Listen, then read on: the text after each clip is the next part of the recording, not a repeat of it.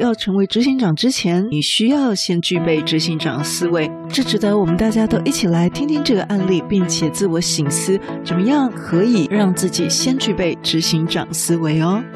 您认为什么是战略呢？战略就是取舍，战略是选择，战略就是定位。您为您的二零二四年做了哪些的个人战略以及企业战略呢？每个企业的战略都应该是独一无二的。十一月 VIP 音档这本书《商业的底层逻辑》，欢迎现在就加入约定制 VIP 详见资讯栏。大家好，欢迎收听不是你想的领导力 Easy Manager。没时间读商业管理的书吗？不是你想的领导力，是能让你用听的读书会。承接第一百三十九集，我们今天要分享的好书是《顶尖领导者的行动清单》。这本是华盛顿邮报票选年度最佳领导力选书。领导者清单由十六项原则组成，我们在一百三十九集已经有提到了。那今天呢，我们要更加的进一步来清单的最后一块拼图——执行长思维。这也是这本书十周年纪念版最后新增的一点。作者特别强调，第十六项原则，执行长思维是所有情境都适用。少了这项行动的纲领，任何领导者清单都算不上完整。执行长思维呢，就是当你在自身的层级展露你的领导力时，要想想公司执行长，甚至是国家的领导人会期盼你怎么做，然后你把这样的期盼付诸实行。作者跟我们分享有一个很常用的词，叫做“仆人式领导”，正具体的展现了这个思维。我们来看作者给我们举一个例子，从 ITT 财务长升任子公司执行长这个事情，也可以看到第十六项原则“执行长思维”的作用。案例的主人公呢，是一位叫丹尼斯·拉莫斯。他获派领导子公司，都是多亏了他在担任 CEO 之前已经具备了 CEO 思维。英雄不怕出身低啊，在职场里有那么多阶要爬，可能要爬得很久很久才能够跻身高层。而在企业界，最先升迁的是公司的各种专业的人才，像是工程师、财务或者是业务人员。但这类快速晋升的专业人才，或者是部门主管，接着都要熬很久。等他们成为了通才，了解公司大部分运作跟所扮演的各种角色，才有机会爬到高层，整合公司所有的职能跟部门。所以大家就可以看到这样的职业阶梯，一开始从专才进入。然后要熬到成为通才。好，案例的主人公丹尼斯，他的升迁之路，他大学的时候主修经济学，研究所他是读财务，进入职场后就在能源、食品、家具这些公司，在 financial 这个职务上爬升。虽然呢升迁没有断过，但是他的职责核心都一直在 financial 这边。最后呢，他在 ITT 这个公司担任了 CFO。ITT 这间公司呢，它的前身可以追溯到一八四八年。它在一九二零年呢，是从电话公司起家的，到后来呢，又分为水事业部、跟国防事业部，还有工业事业部。它是一家全球多元化的产业公司，也是标准普尔五百指数的成分股。好，这个丹尼斯呢，他担任到了 ITT 的 CFO。他回忆说：“我一直很喜欢数字，也喜欢看着数字怎样关系到企业运作，这是我的中心思想。不过这一路，他也学会了要跳脱他的本位思考，数钱不能不会，然而只会数钱是弄不懂该怎么妥善分配款项的。所以他开始考量公司各式职能跟各式的部门。”如何齐力合作？虽然在那时候，公司的整体规划还并不在他的职权范围之内。等到 ITT 拆分成为三间新公司，董事会便决议让 CFO 执掌其中一间。在这时候的丹尼斯，他称不上资历完整，但董事会却相信他能够很快将专业范畴延伸到高阶管理职位，因为他已经大致具备了执行长思维。而拉莫斯终于有机会以通才型的领导者这个姿态一展身手。可是呢，董事会交给他一个什么样的公司呢？却是一个经营不顺，而且呢还负担了这个伤害赔偿责任。各个部门都是临时凑来的人员，内部人笑他们为残兵公司或者是杂牌军。所以呢，这个丹尼斯他虽然哇很棒，成为一间新公司的 CEO，可是他面对的这个是一个烫手山芋啊。面对的一大挑战就是公司的整体改革，而且这还并不包括他同时要赶快展现他的技能，端出他的牛肉，不能够再局限于只汇报年度财务状况，还得有高明的手腕，让员工在专注于制造海水净化系统、避震器、抽水机，并且行销全球，这样公司才能够有亮眼的财务表现。哇，真的不容易哦！他要把这个七零八落的部门整合成一个结构精简、独立运作的公司。不晓得身为管理职的您是否过去有这样的经验呢？那么我们看看这个故事接下来怎么走啊？他们的董事长法兰克认为，这个丹尼斯他已经准备好要当一个领导者。他的意思是说，当时丹尼斯虽然还没有拥有这个最终的决策权，却已经领会了整个决策过程的复杂。那么这个董事长。还记得丹尼斯看得广，想得深，能够做长远规划，对营运细节的掌握，甚至比 CEO 还要透彻。在汇报中讲到公司的现金状况，还只是 CFO 的角色。接下来，丹尼斯还讲到，他点明了现金该如何运用。已经把公司的财务状况转向了策略经营的部分，所以呢，丹尼斯他已经跨入了高阶行政主管的范畴了。所以对于丹尼斯而言，对事物的宽广认识等于是一个水到渠成。身为一个 CFO，资讯不够，拼凑不出来完整的局面；但是身为 CEO，就得花时间把一些零散的资讯连接出一个全貌。这个董事长呢，曾经跟当时还是财务长的丹尼斯提过，他说他们跟其余的董事之所以选丹尼斯当 CEO，是因为丹尼斯已经晓得坐在那个位置上该负起的责任。他们认为丹尼斯在报告的时候总有一副实际经营公司的架势啊，所以这个我们可以学习一下哦。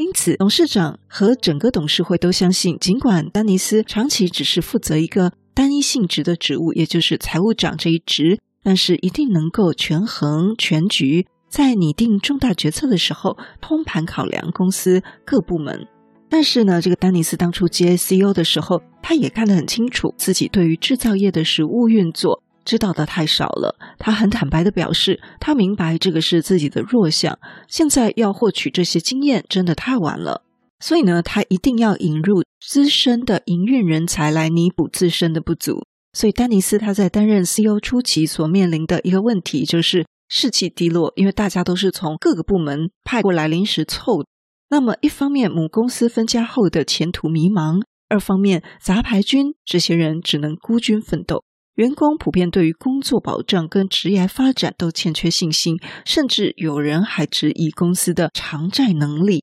然后呢，面对这个新成立的子公司，大家都是新进来这个团队，也没有过去那种革命情感、一起奋斗的经验跟认同感，因为他们是新成立的，根本没有过去可言。所以呢，除了确定这间规模比较小的新 ITT 要如何自我定位，丹尼斯这个新的 CEO 还得弄清楚执行长这个权力更大的新职位，其中许许多多微妙之处。他说他说的一字一句。员工全记在心里，他也得好好的仔细倾听团队里的每一个成员。成员遇上问题，就等于我也遇上问题，所以呢，我必须仔细把问题听清楚。同时呢，新公司的高阶主管也各有各的状况。同时，他还提认到，最好让核心团队的成员多元化，不要只会当自己的应声虫。所以，丹尼斯他总共花了五年的时间，为新成立的 ITT 公司。拟定使命，打造业界名声、公司定位、公司品牌，以及建立工作习惯、员工氛围、通行的工作规范。他整并部门，将业务由一个国家移转到另一个国家，并且也精简劳动力。他在考虑要不要升任执行长的时候，他就很清楚，他对自己过去的制造经验有限。不适合用旧的经验来应应新的职务，不然会出大问题的。但他从来不想隐藏真实的自我，他也不想装模作样，也不想采用不合自己信念的经营做法。他提醒了其他的领导者说：“如果硬要弄个自己也不相信的东西，别人是绝对看得出来的，这也会破坏别人对你的信任。”在丹尼斯的领导之下，ITT 度过了油价暴跌、减少针对公司的这个十年伤害索赔，同时也让员工有了共同的使命感，并且确立公司的独立定位。这个新的 ITT 就是专门制作这些 B to B 的工程产品。那从丹尼斯担任 CEO 前一年开始，一直到二零一八年他离职为止，最近公司的年收从十九亿美金上升到超过二十七亿美金。而从他在任的第一天到最后一天，他们的股价增值百分之一百二十三，所以 ITT 公司的价值增长了一百六十一 percent。有一位股票分析师在他任职结束前不久就写道：“我们相信 ITT 公司的发展之所以能让不看好的人跌破眼镜，这都是跟这位即将离职的 CEO 丹尼斯功不可没，实至名归。在他做执行长的时候，他的领导资历并不完整。”但是这却没有阻碍他为公司创造价值，因为他早就学会了跳脱从他的财务本位思考，之后又学到将公司各部门统合成为运作良好的整体。丹尼斯说：“一个人必须要能符合公司当下的需求，一个人必须要能符合公司当下的需求，这个对我们很重要哦。”他担任执行长，正值公司整个架构叫成型的这个阶段。需要他来做好准备，以便带领大家循循善诱，开创新制度，还有灵机应变，临危不乱。还必须向那些不看好公司前景的客户跟企业老板说明这间杂牌兵公司的经营策略，甚至是公司存在的价值。所以总体而言呢，它结合了早先的 CEO 思维，还有后面出任 CEO 时的行为作为，这项领导者的原则，对于身为执行长。一展领导长才至关重要。我们看到丹尼斯这个很传奇经典的 ITT 的案例啊，就可以帮助我们去思考说：诶，我们是不是能够了解公司当下的需求是什么，并且我们有没有想要调整自己，去符合公司当下的需求，脱离自己的本位思考。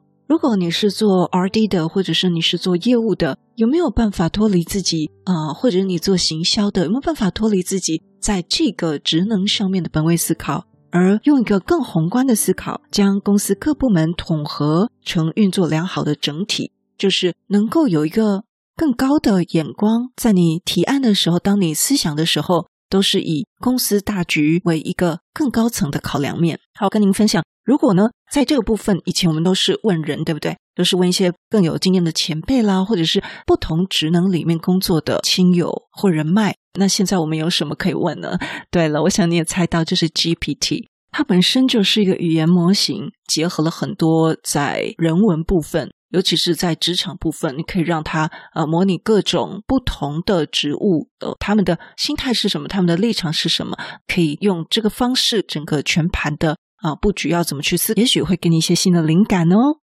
那我们最后再来复习一下第十六项的领导原则：于自身层级展露领导力的时候，要想想公司 CEO 会期盼你怎么做，然后把这样的期盼付诸执行。我们可以从这个丹尼斯的案例哦，跟我们之前听过得到一些梦幻的外商等级工作年轻人的案例，都发现共同一点：如果呢，您的想法是啊，我领多少钱做多少事，那真的非常。难以有好的机会落在我们身上，这样就会形成一个呃恶性循环啊，让自己的工作态度更加的社畜哦，跟消极。所以要突破这个框架呢，第一个就是我们也愿意先去多做、多付出，但我们做是要做的有智慧，做在那个刀口上。现在我们有两位听友可以免费得到这本书哦，只要您做到以下两个步骤，您就有机会得到我们现在一起读的这本《顶尖领导者的行动清单》中文版。步骤一，请到 Apple Podcast 或 Spotify 给我们五星留言评分。内容标注我要抽书。步骤二，到我们资讯栏里的私讯区表单留下您在 Apple Podcast 的昵称，我们才能核对。内容填写我要抽书领导者的行动清单这几个字就可以了。我们将在一月份抽出两位幸运听友。希望今天这集对你的管理有一些收获，有一些帮助，有一些灵感。如果你对我们节目有任何的想法，或者你觉得我们节目有带给你一些收获，都邀请你到我们 Apple Podcast 给我们五星评分与留言。如果你还没有订阅过，也麻烦你免费点点订阅或关注，再把这个节目分享给你身边你认为会有需要的人。也欢迎免费加入 Instagram，你可以在脸书上直接搜寻“用听的哈佛商管读书会”，就可以找到我们。我相信，只要你愿意给予，加入社团会给你更多的收获哦。最后要邀请你，现在就来帮自己加分，期待透过知识价值的传递，让你可以在赞助方案中得到最大的受益。现在回到资讯栏里面，点选 YouTube 有两分钟 3D 卡通人物的说明影片哦。我知道你是非常非常忙碌的，但是你却选择收听我们这一集的节目，非常的感谢，而且你也是最棒、最优秀的。不是你想的领导力，是能让你用听的管理读书会，轻松就能让你用在职场上。祝福你有一个很棒的一天，我们下次见。